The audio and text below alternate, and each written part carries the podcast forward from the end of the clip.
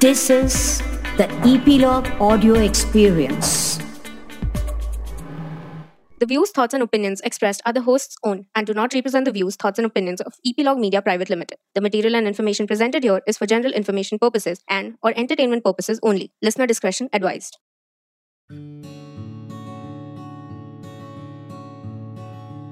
नमस्ते दोस्तों आज हम जाएंगे मेरे घर में मैं रहता हूँ in the majestic state of Madhya Pradesh. इस राज्य में एक छोटा सा शहर है, जिसे कहते हैं ओरछा। और मैं हूँ ओरछा के खूबसूरत किले का एक पत्थर। भारत की स्टनिंग लैंड में घूमने के लिए बहुत सारी जगह है।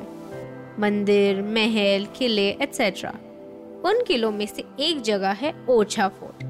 हाल ही में यूनेस्को वर्ल्ड हेरिटेज साइट्स की टेंटेटिव लिस्ट में शामिल किया गया है। ओरछा भारत के बुंदेलखंड क्षेत्र में स्थित है। ये अधिकतर सूखा क्षेत्र माना जाता है, जहाँ बहुत कम बारिश होती है।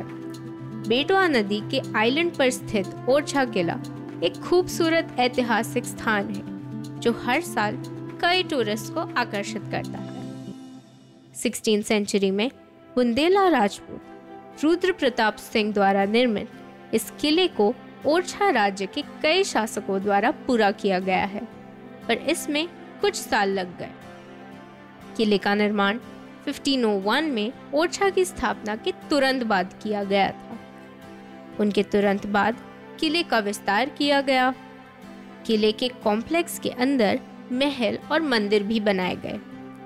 इन सभी में से राजा महल या राजा मंदिर जिसे मधुकर शाह ने 1554 से 1591 के बीच अपने शासनकाल के दौरान बनाया था। आज तक सबसे पॉपुलर महल है। जहांगीर महल का निर्माण वीर सिंह देव के शासन के दौरान किया गया था। किले के कॉम्प्लेक्स में दिखाई गई पेपर पॉट्स और डोम्स को लूटियंस आर्किटेक्चर से प्रेरित किया, जो उन्होंने दिल्ली में बनाई थी।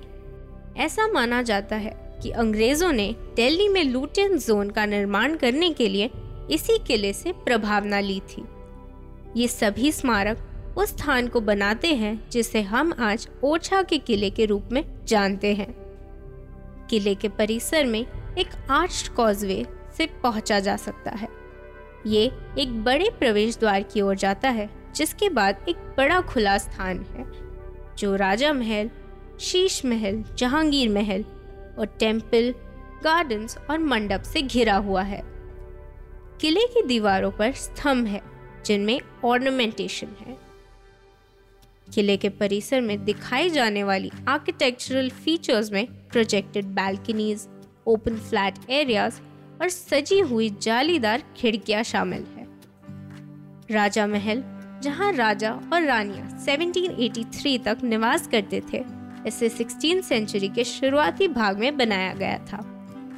इसका बाहरी भाग सरल और अलंकृत है लेकिन महल के आंतरिक कक्ष में बहुत सुंदर आर्किटेक्चरल डिज़ाइन है। ये गॉड्स मिथिकल एनिमल्स और लोगों के चित्रों से सजाई गई है। महल की ऊपरी मंजिल की सीलिंग्स और दीवारों पर मिरर्स के निशान भी मौजूद हैं। इसकी खिड़कियाँ, पैसेजेस और लेआउट इस तरह से डिज़ाइन किए गए हैं कि सूरज की रोशनी और छाया पूरे दिन अलग अलग मूड और टेम्परेचर्स की क्षेत्र बनाए रखे।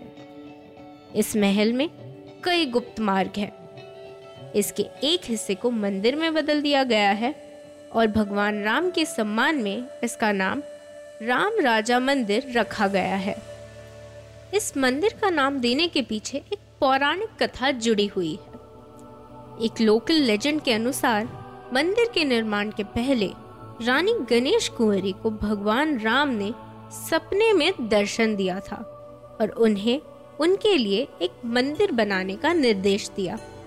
मधुकर शाह, जहाँ कृष्ण के भक्त थे, वहीं रानी की भक्ति राम के प्रति थी।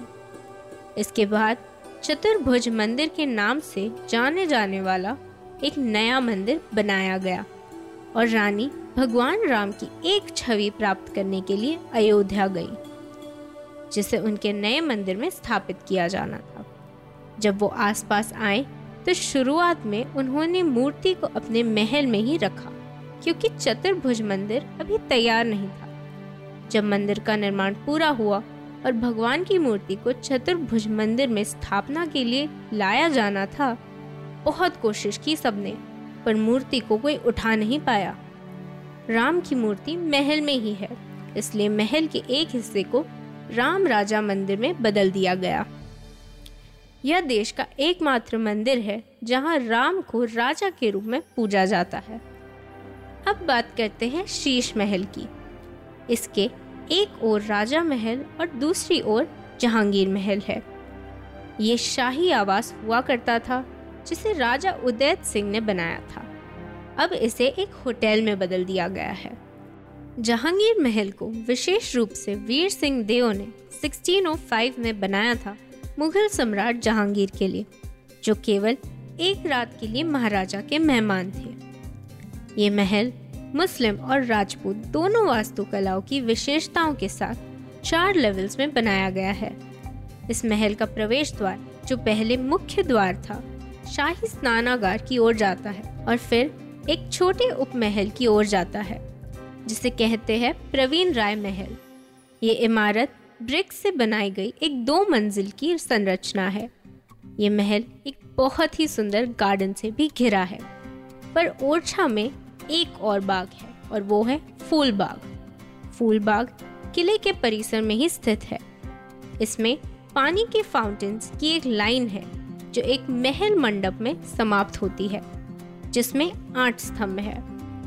इस उद्यान के नीचे एक अंडरग्राउंड स्ट्रक्चर है, जिसका उपयोग राजघराने द्वारा गर्मियों के समय ठंडे विश्राम स्थल के रूप में किया जाता था। इस कूलिंग सिस्टम में वाटर वेंटिलेशन सिस्टम शामिल है, जो चंदन कटोरा के साथ एक अंडरग्राउंड महल से जुड़ी हुई है। ये एक कटोरे के आकार में है, जहाँ से पानी की बूंदें छत से टपकती हैं, जिससे बारिश होने जैसा माहौल हो जाता है। आज के लिए इतना ही। फिर मिलेंगे अगले शहर में, अगले सफ़र पर। अलविदा। Now we conclude and move to the final segment of our episode जहाँ हम पूछते हैं आपसे एक सवाल। आज का सवाल है, बेटवा नदी के प्रदूषण के कारण ओरछा किले को खतरा है। इसे बचाने के लिए क्या किया जा रहा है? बताइए हमें through our social media handle at the rate E P log kids and subscribe करें फोर्टिफाइड को on the E P log media app या अपने प्रेफर्ड ऑडियो स्ट्रीमिंग प्लेटफॉर्म्स पर। अलविदा।